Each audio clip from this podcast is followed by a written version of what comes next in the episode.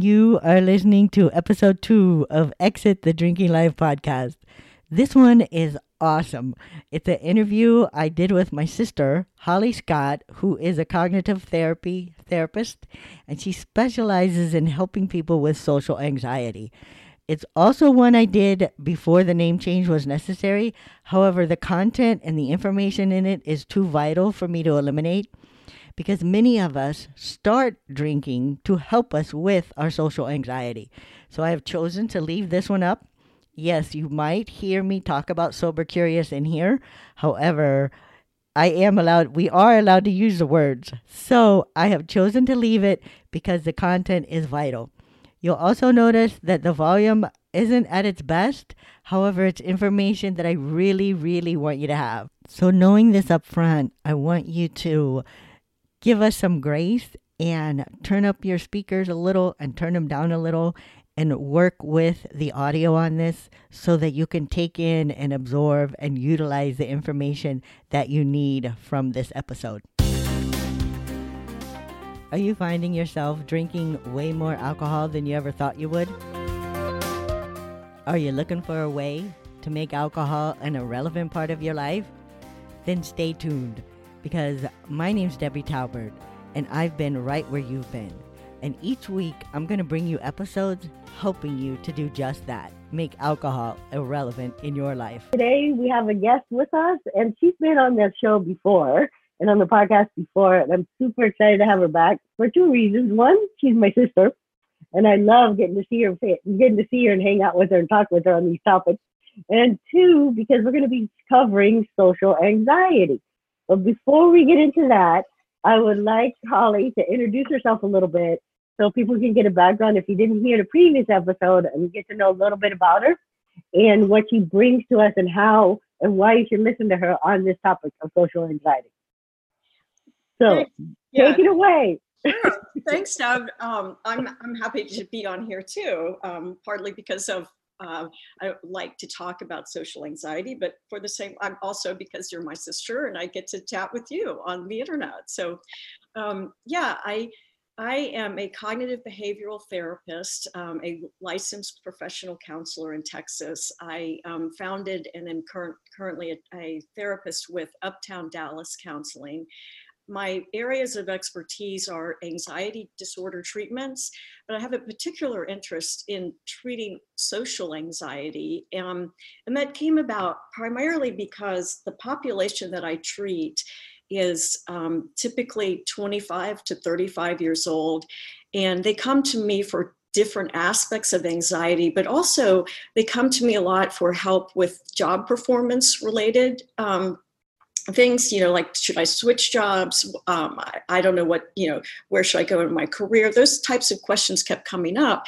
But then once we would get into that area the idea that the um, social anxiety diagnosis kept coming up because people uh, like a perfect example would be someone was unhappy in their job but they were really afraid to do interviews. And and so that's you know a form of social anxiety that they they felt like um, they they they couldn't perform well in an interview and they would not be able to get a job. And so they were stuck in where they were. And and you know different aspects of that in terms of of how this social anxiety kept coming up in the workplace uh, for people that um, who you know, for for people that I was treating. So um, that's how I got interested in it. Um, and I'm a I'm a board member for the National Social Anxiety Center, and we're a group of 16 um, different um, therapy centers around the country who specialize in making sure that information gets out to the public and also other therapists on how, using evidence-based treatments to help people out with social anxiety. Okay, awesome, awesome. So, with that, what exactly is social anxiety? Yeah, that's a great question. So, there's I, I like to define social anxiety as having four different elements. Um, the first one is the cognitive part, meaning it's you know th- what we what we think about situations, and it's the, it primarily comes from a fear of judgment. So, so when people have social anxiety, they their their fears are criticism by other people they feel like they're going to be rejected by other people and they feel like they're going to have, be embarrassed. But a combination of things create social anxiety because a lot of people have that fear right? You know i mean right. most of us do you know have some level of fear when we're getting ready to let's say do a, a public you know do some public speaking for example but if we you know the problem with people who have social anxiety are become crippled because they they they have their thoughts on uh, their ability to handle that fear or to cope with that fear fear are are so um, detrimental to them that they become frozen. So on the thought side of it it's you have a fear of judgment and then you so you fear that and then but then on top of that you believe that you won't be able to handle it um, if something happens and uh, you know you do make a mistake while you're performing. So that's one part of it and then what then what happens is once once people have that fear then some behavioral things start to happen and by that i mean they start using some some coping techniques that are like isolation you know they don't go to parties they make excuses. Um, avoidance is really really common. Um, they you know they will give up um, opportunities for advancement in the workplace because moving up the ladder involves more you know talking with more people doing more presentations type things. Um, and so that's you know that's a behavioral aspect of it.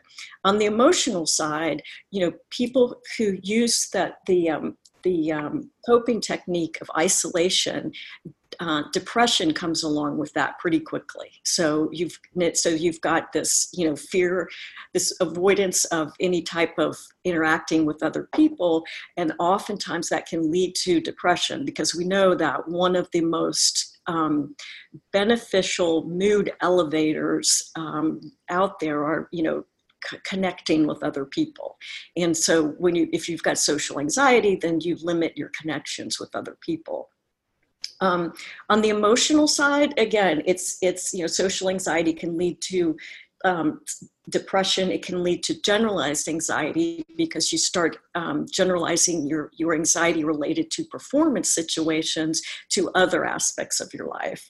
Um, and then then the most common uh, emotion that people describe to me when they're dealing with social anxiety or a sense of worthlessness, hopelessness, and what I hear so often is I am a failure.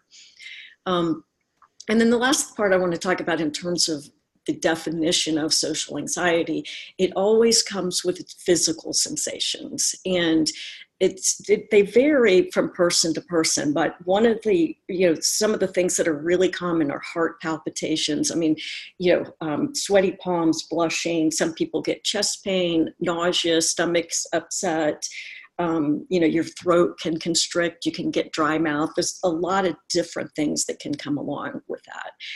But what I want to say now, after you know, sort of talking about how detrimental so, social anxiety can be, is is I think it's important that people recognize that some social anxiety is healthy. D- does that make sense? Um, yeah, it does. I mean, but what you're saying is a person that has the where they would actually need to seek out treatment is because along with like these thoughts they have, because of course you know, because sometimes I even just doing recording a podcast, I'm gonna have I have some of that come up for me. Right. However, I don't feel anything physical in my body. Like I'll have the thoughts, uh-huh. but I don't really feel like there's something happening physically inside my body. Right. So when it's actual the social anxiety where they need to seek treatment, is where physical things are also going on on top of the thoughts that they're having. Yes. Around, yeah. like you know, the embarrassment and the judgment and the rejection. Right, right, exactly.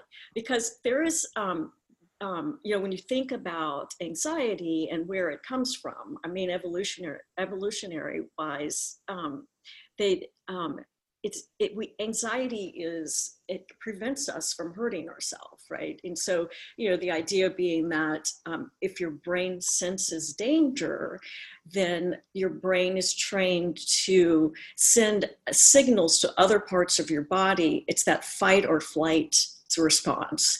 So if you signal so so the reason we we get those physical responses sometimes is because our brain is trained from that. And so it's it used to be very helpful when we were you know running from animals and you know needed needed those types of responses to not be killed. But in our in our society today those physical responses can be really detrimental and, and counterproductive. And so part a big part of social anxiety treatment is learning to recognize those physical symptoms and being the combination of being okay with having those. For example, if you're if you know that you blush all the time when you talk, we do some, you know, ex, exper, experiments in my office where we help people learn to be okay with blushing by saying things like oh don't mind me i you know i tend to blush when i feel a little nervous and i'm just kind of feel a little nervous right now and recognizing that that's a perfectly okay response okay okay because so for me mine is i tend to laugh uh-huh yep. when i have the you know i don't have the blushing but i do have i have a tendency to laugh right and sometimes when it's really not a funny thing but right. it's my nervousness right coming about Yes. Okay. Yeah, okay. and, Yeah. okay. And as I'm laughing now. So okay, but okay, then how do you actually treat for social anxiety? Like how would you I mean, because I know that sometimes like on this topic in our like our focus is on people that are, you know, um curious about their life with less alcohol in it. Do you find that people kind of self medicate themselves to kind of maybe survive an anxious situation? with uh, of course alcohol but also probably other substances yeah absolutely but, right? I mean think about it. It is probably the most self-medicated disorder right? Because i mean that's the way we're set up is you know if you if you have social anxiety and you're going to a party um, it's extremely common to you know so think about you walking in. If you make a beeline for the bar not only you you can you have some place you're going so you don't have to talk to you know you don't have to start talking to people. You're like okay i'm going to go to the bar right? So i'm going to kind of put my head down and get in line if there's a line at the bar. And then so that takes up time right? Then you get your drink you know and you're holding your drink and for, for a lot of people it becomes just you know part of like holding a drink is like their little safety thing you know because part a thing that's common with social anxiety is is uh, you know your palms your you blush or your um, and your palms sweat. And so by holding a drink it's sort of like this little little uh, safety thing you know? And then then once for a lot of people then once they start drinking then the, the their thoughts right their fears and their thoughts go away because that's right. that's a, a, uh, an effect of alcohol. And then once those fears and thoughts go away then they feel better. But the reason if that that type of coping becomes such a vicious cycle for people with social anxiety is that their as soon as they become sober again their fear of judgment just just um, comes back twofold right? Because then they just start thinking once either that night when they become sober or the next morning they're like, oh my gosh, what did I do? What did I say? Not that they don't remember, but this, oh, I remember I, I was too loud. I shouldn't have said this to that person. I mean, that's a classic social anxiety symptom, which then it becomes this vicious cycle because then, then they don't want to go. They, then they think, okay, so the alcohol didn't work well for me. And now I really don't want to go to a party if I can't drink alcohol to do it. So I'm just going to stay home. Okay. So they find themselves isolating themselves even more. Exactly. From people. Okay. Exactly. And so when you go about and when you now is it hard for someone to actually even get like say diagnosed with social anxiety? Is it where a lot of times it's just kind of blown off of like, oh, you're just nervous about the situation, don't worry about it? Yeah. Or like what kind of That's steps it. or like how would a person know to even seek out say therapy, you know, therapy help? Yeah, that's a great question because it's really common that um, sometimes people will say, oh, well, well, you're just an introvert, right? So that's how you are, and that's how you're always going to be. And if some, when someone hears that, that that's basically you're telling them, you know, they're, they're really, people with social anxiety are really suffering on a lot of different levels, like I talked about before. And so if if even you know a doctor or a medical professional says, well, you know you're just an introvert and you're shy then it's then they, and, and so there's nothing really wrong it's just how you are then that person is going to think oh, so there's nothing I can do. And so that's why I think it's so important. The more information we get out there about the diagnosis of social anxiety, because it, it does respond so well to a specific type of treatment that includes cognitive behavioral therapy. So, one thing that I think would be really helpful for your listeners. And if you want to um, put the details, I think it'd probably be good for you to put the details of this in your podcast notes. But there's a a, um, a self-assessment that you can do online. It's I think it's 24 questions. It's called the Liebowitz scale, and and what it does is um, it will um, it's you know will ask you to answer questions about how you respond to different situations. And there are two categories. One is fear because that's a big part of it and then the other one is avoidance. And and so just to give you uh, some examples of what's on there. So what they ask you to do is how often do you either have fear or avoidance of using a telephone in public. That's just number one. And then you rate that whether I have no fear at all or um, I have severe fear. And, and then the, you do the same thing with avoidance. And, you know, another one is eating in public. Another one is, um, you know, writing while being observed. There's all, there's, like I said, there's 24 different ones. And then it will give you actually at right as you're doing it a result where the, your score will give you uh, a tiered response where you have no social anxiety mild moderate marked severe or very severe. And so the idea being that in any you know anywhere in the moderate social anxiety or above um, you you can get you, um, really a lot of relief by seeking treatment from someone who's trained in treating the disorder Okay, okay, I will put that in a link to that directly in the show notes. I'll do that. So um, you guys can um, find the implement in at the sobercurious.com and I'll have a link in there.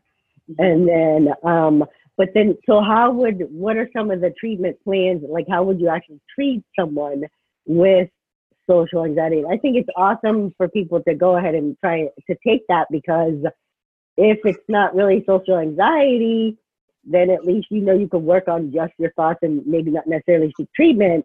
But I think it's also giving you some insight into why some of the things happening for you are happening, and there is a way to seek help. Yeah, exactly. And I think that that's where it's you know exactly that's where the critical difference is, and it's just exactly. kind of well, because it's very similar to what I'm like on this, like the the shaming and the naming and the labeling of people just because they don't want to drink anymore it's the same thing that causes people not to even address it when they when they know clearly in their life like this is causing me a problem. Right. Like whether you are want to be labeled alcoholic or not alcoholic whatever it's just like it's not working for me. Uh-huh. but because of the shame and the label you might not even seek help with that. Right. And so i think that you know it's it's awesome to spread you know kind of just let people know at least you know via the internet in the quiet of their own home take the little test and then go oh okay I am going to go seek someone because this is what's going on for me. Exactly. Exactly. Yeah. And so, yeah, that's why um, I want to talk some about how the treatment works because depending on your level of social anxiety, a, a lot of these things that that I do with with clients in sessions, you can do on your own. You know, I mean, there's such great there, there's so many great apps and um, other um, things available you know via the internet out there that can help with different parts of this of the treatment plan for social anxiety. Because the very first one is we what we want to try to do is is when people are in a teach conversational skills right? And so and by that i don't mean you know like social skills. That's that's kind of a different thing. And oftentimes people get social anxiety confused with lack of social skills and they're very different right? So there's a lot of you know books you can read about social skills training like how to ask questions about other people you know that type of thing. But that's different from social anxiety. And and so what happens with people with social anxiety when they do enter a conversation with someone they're in their head right? They're thinking um, what am i going to say next? You know they're not in the conversation they're in their head. How do i look? Do they notice? I think they she thinks i'm stupid because i'm she can tell my hands are shaking. She thinks there's something wrong with me right? That's and so what we want to try to do is we teach what's called curiosity training in the very beginning. And that and that's a, that's a process by where we we help people stay in the conversation. And there's different ways that we do that. We do different experiments but one of my favorite ones is there's a um, um, a tape that you can listen to where you try to you, it's literally training your brain to focus on a sound while while uh, blocking out all the other sounds right? And so it's you can train your brain like there's there's different ones but the one one i like is there's you're at a bar it plays it, it plays sounds of being at a bar so there's all these different conversations that are really loud around you. And then someone's talking on the tape and you, you your your goal is to listen to just that while blocking out all the other conversations that are around you. Another thing that i do with clients is we do some role plays. Uh, group therapy is one of the best ways to treat social anxiety. So, so if you have another person, what you do is you have two people trying to have a conversation, and I stand behind one of them and I say things to them at, like I am their thoughts, and I say things. You know, I'm standing behind them and I say. Um, oh no your hands are shaking. Like don't you think she thinks you're stupid? And teaching teaching them to block out those things and while they're having a conversation. And it's really fascinating that, that it is you really can train your brain to focus on a certain thing and also block out other things. So that's that's really step number one. Um, does that make sense in terms of like what what the benefits of that would be in terms of you know helping people stay focused? Uh, actually yes totally. And then as you're describing it and saying what people might do i'm like oh my god that was me like five years ago. Uh-huh. i would be in conversations but my brain was in the like okay what is she thinking about me? I, like i would not really be at a conversation. Exactly. Because I was too worried about in my head what other people might be thinking about me. Exactly. Exactly. Like, yeah. I mean, so who knows? Maybe I did have social anxiety and I mm-hmm. worked my way through. I don't know by doing coaching and self, you know. But I just think like, oh my god, that was exactly me. Right. In right. converse, and of course you can't. You're totally not connecting with anybody because yeah. you're not really hearing anybody. Exactly. Think about how hard that is, you know, to like to yeah. have intense conversation in your head while you're also trying to converse with someone else. And then and the person who's in their head is always be always like, oh no, now I don't know what she said. Now she's really gonna think I'm stupid. Right? exactly, exactly. That was that was me totally. Oh my god. Yeah. All right. Um yeah. so okay, so what are some of the other things that you do? Yeah but i just before we move on to that is uh, you know along the lines of people being able to do treatment at home because like you said i mean some people have the symptom like like what you described but you may have not had have had full-blown social anxiety. You may have had that you know that cluster of symptoms. And so there are a lot of different mindfulness and i know that's a big buzzword these days but there are a lot of different apps that you can find on your phone that will teach you curiosity training and mindfulness and that's exactly what that is. And and i I don't really recommend a certain one because I encourage my clients to uh, spend time exploring around and because I found that certain things work well for certain people, right? So like some people okay. the conversation, some people like, you know, t- listening to a certain tone. But the idea that being that you can train your mind to block out um, um, intrusive thoughts is that's a very real thing. And so you know looking around under the under the title of mindfulness on apps is i think is something that that is really useful for people that they can do um, if they are not ready to you know seek out therapy. Okay okay awesome. Okay. So, the, so what are some of the other things that like some of the other ways that people yes. can get you know help themselves at home at least yeah. So then what we wanted the next thing that we try to do is we try to, to explore different um, cognitive distortions is what we call them that people have. And so for someone with social anxiety it's it's extremely common that they have these beliefs about themselves that they're they're failures they're worthless no one wants to talk to me why would anybody want to talk to me? And so the first way is we want we try to identify what those thoughts are going with you know what thoughts what those thoughts are going through your head. And so what I ask clients to do, and people can do this at home, is is um, you know think about the last time you had a conversation with someone, or think about you when you were at a party, and um, or and what thoughts went through your head, and and to try to help them identify the difference between thoughts and feelings, and and so usually they'll they'll say oh well i was nervous. And you'll say then you ask you ask them to say okay what what created the nervousness for you? You know because just standing in a room by itself there's no you know that does not create nervousness. What creates the nervousness are your thoughts about standing in a room with you know with a lot of other people. And so you want to get them to be able to say, okay, so I was standing there, and, and we, we can do visualization exercises a lot with this, where you ask them to, you know, remember the last time you went to a party and close your eyes and think about, okay, I walked in the room, and then, you know, get them to really describe what they saw, and then and then I prompt them and say, so what were you thinking? And that's what creates the nervousness, and the, and those thoughts are very commonly um, that group doesn't want me to talk to join them. That group looked at me and said and they're laughing at me. Um, that group over there she she looked over and then she changed her body language completely to shut me out right? And teaching them that these are the thoughts that are creating the nervousness and then teaching them how to challenge those thoughts because there's two different types there's two different types of thoughts. Some are true but very often they're not true right? And so you so you first have to teach them how to separate those two. And so you want to so so what is your evidence that that's true? You know so the, a very common one is you're in a big um, you're trying to join a group or thinking about joining a group of people you don't know and they start laughing and a person with social anxiety almost always will go to they're laughing at me where uh, very often they have absolutely no evidence that they're laughing at that person, right? And it's almost right. all not true.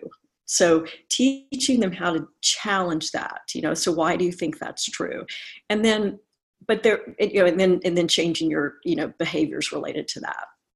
But then, okay. so the side of it, but sometimes it is true that that people are behaving that way right and there right. are there are cruel human beings in the world and part of you know learning how to live happily as an adult includes how do you deal with that and that's that so that's it's an exercise that um, is very it's very commonly used among cognitive behavioral therapists called assertive defense of self um, and so i know we haven't we didn't talk about this in advance but mm-hmm. um, we could do a role play of this if you want.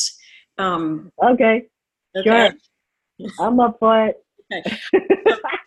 I, just, Let me check my thoughts. No, I'm just kidding.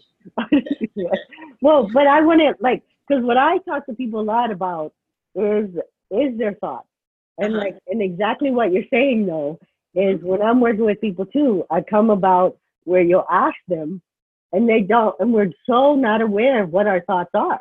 Exactly. We're only aware of like we're in this room and then we had this feeling. Right.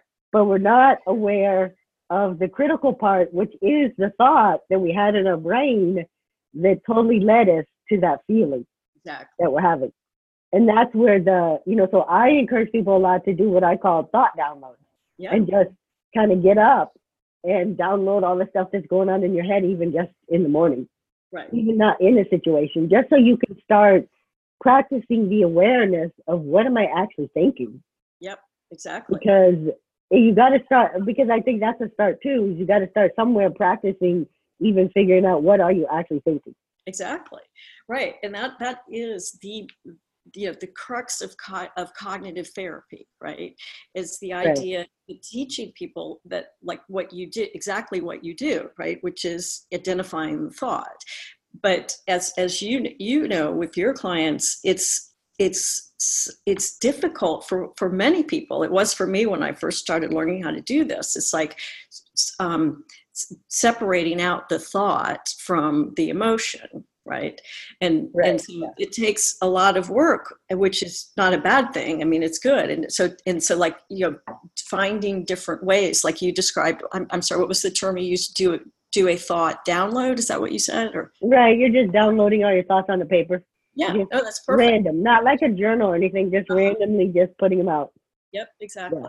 exactly. Yeah. and then and then the next step of that, which I'm, I'm, sure you do too, is then you say, okay, what's an alternative thought in a, in, a, in any given situation, right? And so, right. for example, the one that I did about they're laughing at me, um, teach yourself to say when because that's going to be an automatic thought, right? That's going to pop into your head first because human beings are creatures of habit, you know, and so you know that that's going to happen in, when you're in a crowded room and so teach yourself an alternative response, which is um, would be something along the lines of we would we would identify this and, and practice it in, in, sessions, but something along the lines of um, why do I I don't have any reason to think they're laughing at me. That, I don't even think they notice that I'm here. I haven't done anything unusual. It would be, you know, it, it's unreasonable for me to assume that they're laughing at me right and and literally teach yourself to say that in your head uh, because that will then it, it, typically for most people then that will immediately calm that emotion down um, right because you're not being because you're letting your brain's automatic response come up like your subconscious thought come up 1st uh-huh. and you're literally believing it right and then your so by your awareness and helping with the awareness of the thought then at least you're kind of like well you know, giving yourself some uh, like uh, logical feedback. I guess is kind of how you describe it. Is logical feedback to your brain. Right. And, right. Yeah. You know, since you're still in that state of you're having all this conversation in your head anyway. Right. Why right. not have one that's going to benefit you? Exactly. Until you can get yourself to the point of not having it. Exactly. Like, exactly. You know. one of you just said this about beliefs, right? Well, I love what that phrase you use because one of my favorite things to sit, talk with clients about is just because you think it doesn't mean you have to believe it, right? Oh just, yes, totally, totally. But yeah. we believe we're we're programmed somehow. I don't know if it's our childhood, whatever, but somehow we get this like programming that we have to believe everything we tell ourselves, right? Especially about ourselves. Exactly exactly. maybe not about other things, but well, especially about ourselves on the negative side of ourselves. Yeah, exactly. Kind of like, you know. Right. Right. It's so, it, for many, many people, it's so easy to believe all those negative things. But then, you know, just as a great example of that is I will, will ask somebody to tell me 10 things about themselves that are really positive. And it's, you know, it's a combination of how we're socialized and you know a, a, lot of other reasons but if i ask somebody to tell me 10 negative things they're like bang bang bang bang bang bang bang right and then if i ask somebody tell me 10 really positive things no matter pretty much no matter who it is they stammer you know because there's part of it is there's this reluctance to not they don't know they don't want to seem like they're bragging. I'm like brag i'm your therapist. I want you to brag about yourself. And even then it becomes very difficult um, for for people to say 10 things about themselves that are really positive. Um, and so that's that's going along with what you're saying about you know learning learning to believe things that are bright you know the, learning to believe automatic thoughts that, that, are really positive. Like i can do this. There's you know i am an, i am an interesting person. People do like talking to me you know things like that. Um, and and that's um, that's you know it's it's it's a it's a learned it's a skill that you can learn. And because like you said for many of us childhood experiences you know family of origin stuff you know whatever we start we we we jump immediately to negative thoughts rather than positive ones. Right totally totally we do that. And we and then we and then we believe them. Right. and then but just like just like we learn that skill we can also learn this new skill Exactly. and and retrain our brain Right. into having new automatic thoughts Right. and, Exactly. you know And and one of the things that I compared retraining our brain to with my clients is the idea is is it's just like learning to you know run a 10k it you know when you first start you can only you can run a mile maybe maybe you can run a half a mile right but you can learn to run a 10k and how do you do that? You have to run a little bit every day. And that's why the type of therapy that we're talking about is something that is so so much more effective if done on a daily basis than if done just once a week in you know in in therapy sessions. And and so finding different ways to motivate people to practice it every day is can be a challenge because it's so easy to fall back you know and another thing i get very often in my office is when we're in here and we're talking i believe what you're saying right? I believe that there's no reason to think they're laughing at me. But then you know 3 days from now when it's a friday and i'm trying to join a group you know at a um, uh, a social event, I I I believe they're laughing at me, right? And so it's it's this idea of really encouraging people to just a little bit every day is what does that retraining and that re- restructuring um, in your brain um, because um, it's there's two things that happen is when we get emotionally stimulated like so you know when we walk into a crowded room our anxiety goes up. We lose our ability to think rationally the higher our, our level of um, emotional stimulation is right? And so so that's why what we want to do is we want to have these quick res- tiny responses memorized in our head. So when we do get triggered emotionally we have access to that response. And you're way more likely to do that if you practice when you're calm and you're feeling rational. And so it's again i just you know the more i, I always bring it back to um, you know tra- like it's training just like like physical training for something weight training you know anything like that is a little bit every day and you're gonna it's gonna be much more likely that you're gonna be successful um, when you're when you're actually in a situation Oh yeah, I agree with you 100% because that's kind of like with my own like the thought download process. Just doing that on a re- the, the days I'm more even because I've done it regular, but when and when I do it the days regular, the more consistent I'm at it, the better I notice a better week I have even.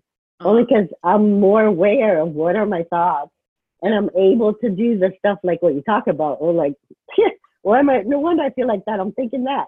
Or, you know, when, no wonder I act like that. I'm thinking that. right And it's and it makes it and you're right, because then that makes and I think what comes up and what happens is that makes a new automatic response for you. Mhm. So it's just like anyone that, you know, they're in the process of let's say they decided not to drink anymore and they go to a situation where they normally would have. Well, you've got you've got to put yourself there and you've got to practice because you got to feel everything that's going to happen right so that you can ha- so that your brain because of course your brain is going to automatically go to what it used to go to on automatic like order whatever the drink was and then you have to oh wait now i'm ordering club soda or Right. whatever it is you decided so Mhm. you have to put yourself there and practice but that's the hard part is getting yourself to do the practice and i think that's why you know that's why i think it's awesome that you're giving people tips to practice on their own and encouraging people to do it on their own Right. so what was the role play that we were going to do do you want to you know, we, we forgot all about that role play. Yeah, I know, I know. Well, like I said, I didn't, I didn't, pro- I didn't tell you in advance I was going to do this. So, let- but so let me just describe it really quick, and then you can tell me whether you think it'll be helpful. So, it's the idea is is is in addition to restructuring thoughts we want we want to be able to when we're like you said if we're when we're still stuck in that place where we're having a conversation in our head anyway right right yes we might as well have it be a productive conversation right? And so what this uh, an exercise that I, I try to teach people is learning assertive responses. And so that what that means is is like when your brain is saying something to you which it's it's typically very negative you want to be able to say something back. And so i'll just do some examples here of like so if you you know your brain says you're shaking. Is something wrong with you? And then learning in your head to say although we role play this out loud in my office you could say there's nothing wrong with me. I just get anxious in social situations right? The idea is normalizing um, you know what's going on and being able to when you have it's like it's like the good good brain bad brain right? You know the devil and the angel you know and, and we all have that. And so what we, we really want to strengthen good guy part because bad guy part is is pretty strong in most people who have social anxiety. So we want to do is strengthen back um, you know things that you can say you can say back to the bad guy part. Is that is that a helpful explanation Yes, I get, I get it. Like, so you're, yeah. So you're kind of well, because some people in some of the books I've read, some somebody somebody calls it like lizard brain. So uh-huh. you know the exactly. good guy, bad guy. So you're talking to the lizard brain. So the lizard brain shows up. Exactly. Comment, and what are you going to say back to lizard brain? Exactly. Kind of right. Right. Okay. Yeah. Okay. Okay. So um, I'm going to be um, the bad guy. okay. Oh, um, oh, really? Okay. No, I'm just kidding. Go ahead. Be the bad guy. uh, you you look kind of funny standing there all by yourself. Don't you have any friends? I have friends. I just arrived here. Oh, well, um, I hope you're not planning on going over and talking to that girl because there's no way she's going to want to be your friend. Really? How do you know that? Well, it's happened in the past. You do it all the time. Everybody rejects you. Well, that's what I used to think. Everybody rejects me, but I'm practicing a different thought now. Oh, well, you need to listen to me because I keep you safe. I've been in your head your whole life, and I'm the one that keeps you safe from making a fool of yourself. Is that true? I don't know because I'm always isolating myself with you around. I don't know. That's like, but is that what you're talking about? Like, exactly. That's that's really good. Yeah, that's exactly what I'm talking about. And do just do you see how that might be helpful for someone to learn how to do that? Oh yes, totally. And I think that people in like you know the listeners that we have, the ones because I what I see a lot and what I get questions a lot about is how do I answer people when they say, why do I, why am I not drinking now? Uh-huh. There's a lot of anxiety around that oh, and about a- not wanting to show up. So I think this would be an ideal thing to practice. Exactly. In because it's really because what really goes on, and even for myself, I had a lot of that going on in my head too, thinking of how horrible it was going to be and all the questions I was going to get. Right. Because it was, it was lizard brain telling me all the things that was going to happen. Right. But what actually happened is nobody cared. Yeah, exactly. The truth was, like nobody cared. Nobody cared. I know. I think only one person asked me. Right. It wasn't, but we have, and even myself, it's like people have that so built up. Yep. In their head. So I think this is a perfect kind of a thing to practice for that yeah. too. Is yeah because what if it does actually happen? What if the, you know, just like we do, you know, there are people in society that there are mean people. Right. But if you've already kind of practiced what you're going to say and you've got your confidence going. Exactly. And you've kind of done it already out loud anyway before you get there. Yep. You're going to be able to to better handle the situation. Exactly, exactly. Because from what we talked about in the very beginning, this definition of anxiety, right? It's it's it's a fear that something's going to happen. That's part of it. But then the the what but the, what makes it so much stronger, the fear stronger, is, the, is your idea that okay, if this happens, I won't be able to handle it, right? Right, so, right. So the if this you so you work on first this thought of is if it is this going to happen, and the likelihood of it is very small, right? That's the first part. But then then the reason we do these other exercises is because it it will happen at some point, right? I mean, there right, yeah. have an example like you, you you did a great one about you know why why aren't you drinking? Are you an alcoholic or something? You know, are you an addict? What's wrong with you know what I mean? And so, right. But recognizing having the confidence that says you know okay this is not very likely that it's going to happen, but if it does, I can handle it. I'm not going to fall apart. I'm going to be fine, right? That really pulls down anxiety for people. And that's what this exercise is all about. But I think that's awesome. I'm glad we we didn't. I'm glad we didn't practice, but yeah, I know it's part of it's. It but I've clearly been practicing on myself. did great. All right, and so what are some of the ways for people that have kind of like they want to take? Let's say they go and they take the test that we talked about that we're gonna have in the show notes mm-hmm. and they find that they are on the side of, you know, they have social anxiety, that what's really going on with them is social anxiety. Right. How would they actually find help? Okay. So, so the, there's a good, there's good news and there's bad news with that. So social anxiety is extraordinarily responsive to treatment, but it, it's, it's it's extraordinarily responsive to a specific type of treatment, right? And so okay. there are a lot of people out there who are trained in treating social anxiety. There are a lot of people out there who are not and and use different approaches that in fact can be detrimental to someone with social anxiety. So what I recommend to people are there's there's two websites and I'll give you the details so you can have them in your show notes. But the one of the first one is the National Social Anxiety Center. Um, and that website is all spelled out with those four words. And they have um, a lot of great information on um, how to treat social anxiety, how to recognize it. But they also have um, a, a, wonderful um, look for a therapist, you know, search by location on that website. Another one that's really good is um, it's adaa.org. It's the Association Amer- Association of Anxiety and Depression. Hang on, I always get this wrong. Anxiety and Depression Association of America. So it's adaa.org. Um, and, and they have an even larger uh, therapist search list um, where you can look for someone close to you uh, to treat it.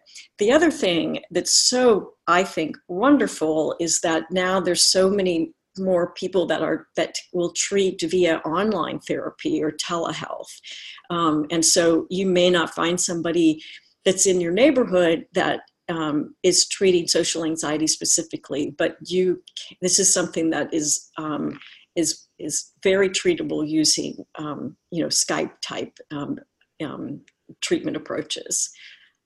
So you're talking about video chat style mm-hmm. treatment approaches. Exactly. Is that what you mean? Okay. Okay. Yeah. So there is that option out there. And now, is it a particular type of therapy they should look for? Is it the cognitive therapy that yes. is specifically helpful for this?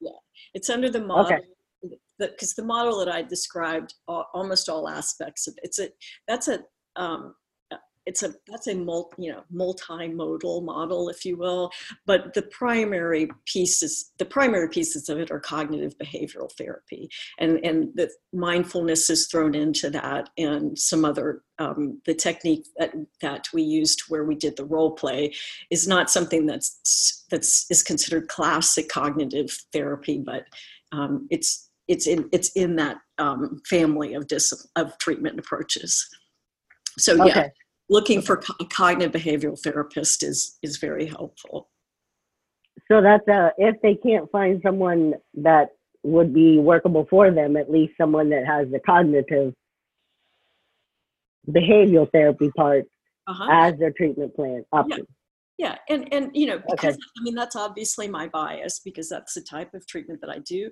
but but it's certainly helpful to you know if for any type of anytime you're going to treat seek therapy for any any treatment excuse me, when anytime you're going to seek therapy, to talk to the therapist and ask them if they have experience treating social anxiety. And if they say yes, it, then it doesn't, you know, you, you don't necessarily have to have these certain you know credentials or, or initials after your name i think you know just having a conversation with the treatment professional and saying you know do you treat social anxiety do you have experience in that and, and if they say yes then that's a great place to start Okay. Okay. And then I think for people having listened to just kind of know, like, even if they want to ask further questions about is it mindfulness they work with or some of the areas that we talked about, right? Like how they work and what what type of you know processes do they utilize mm-hmm. will also help. Exactly. And and the, like I mentioned while we were talking earlier, do you do a uh, do you do a group approach? Is it individual therapy? Because social anxiety, I think, is it, for obvious reasons, is a group situation is, I, is, is for some people better than individual therapy because you can practice you know you practice doing public speaking you can practice you know going out and challenging yourself to do things with a, if you have a group um, and and get honest feedback also from other group members so um, okay and then this group um, that can they also do the group kind of stuff? Do they do it via like a video style chat? Uh, I've never done uh, group therapy uh, uh with a video style chat. I've only oh, okay. ever okay. in person, but that doesn't mean that it's not it's not possible. So okay, okay. Only because I think some of the um, like for especially flight attendants like that I work with and stuff, our schedules are so different. Yep. That we find it hard to fit in, you know, the same week, same group, same what, and but I but I can see how doing it as a group with a group would totally help. Right. It's, especially with the social anxiety side. Right. And, there, and there's different ways you can incorporate groups to help with your treatment. For example, if you're if you know a group of flight attendants that are seeking that are, you know feel like they have social anxiety, it's fine to say, "Hey, my therapist asked me to do this. You know, can we can you know can we all get online and talk about you know and do like do a role play like you and I just did you know there's different ways that that you the more that if we're in treatment really for anything that we talk about it share with other people it's going to be it's going to be more in our brains right? It's going to be more in that working right. and any so that's another great way to use groups if you're open to doing that. Um, so i just you know i think there's lots of options for people out there. Um, okay okay that's awesome. So i mean i'm thrilled that you were on here today and we talked about this topic because it so fits in because I know there's probably a lot of people that are self-medicating themselves with alcohol, even if they figured out maybe it didn't quite work, but yet they still repeatedly doing it just to relieve just to relieve the anxiety side. Yeah. Of yeah. what's going on for them. Right. And there are there is another answer. There mm-hmm. is a um, you know, there is a way to, there is a better solution. Yeah. you know, and and I can see how totally the showing up and using alcohol, and then that you've gone too far with the alcohol and you've lost all senses. Mm-hmm. It can totally, you know, exaggerate the situation because it's about judgment and mm-hmm. shame and what people are thinking about you, and you have no idea what you actually did. Right. Exactly. Or said. Exactly. You know? Exactly. So, that's that vicious cycle right that spiral downward that you know happens to people so. yeah hey thanks so much for being on here today and uh, everybody did all the things uh, everything will be in the show notes and at the front of the episode is where i'll put in like the episode number so they'll be able to find the show notes and stuff great so uh, thanks for being on here again you have been listening to Exit the Drinking Life podcast with Debbie Talbert. It is my honor, pleasure, and joy to come to you each and every week with insight, information, ideas, tools, and tips to help you exit the drinking life. If you'd like to know more about how you can work with me directly, then go to jumpseatcoaching.com and there you can find out everything I offer and how we can connect and work together directly.